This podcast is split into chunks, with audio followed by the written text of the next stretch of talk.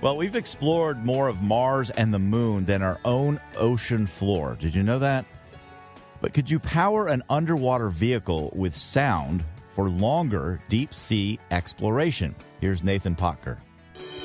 This is the Discovery Files from the U.S. National Science Foundation. Scientists estimate more than 95% of the planet's oceans have never been explored. That means we've seen more of the surface of Mars and even the dark side of the moon. Why?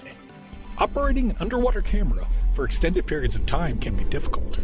It has to be powered by either a tether to a research vessel, or a ship has to be dispatched to recharge its batteries.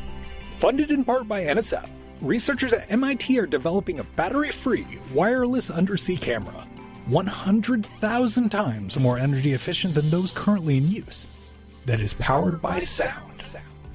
It converts the mechanical energy generated by sound waves traveling through the water into electrical energy.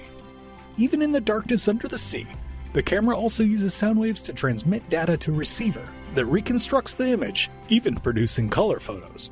Since no power source is needed, the camera could operate for several weeks, allowing scientists to search vast parts of the ocean. With increased memory, it could one day capture photos or even stream video in real time. It could also assist in the creation of more accurate climate models, revealing how climate change impacts the underwater world. Discover how the U.S. National Science Foundation is advancing research at nsf.gov. And check out NSF's Discovery Files podcast, available wherever you get podcasts. T-Mobile has invested billions to light up America's largest 5G network from big cities to small towns, including right here in yours. And great coverage is just the beginning. Right now, families and small businesses can save up to 20% versus AT&T and Verizon when they switch. Visit your local T-Mobile store today.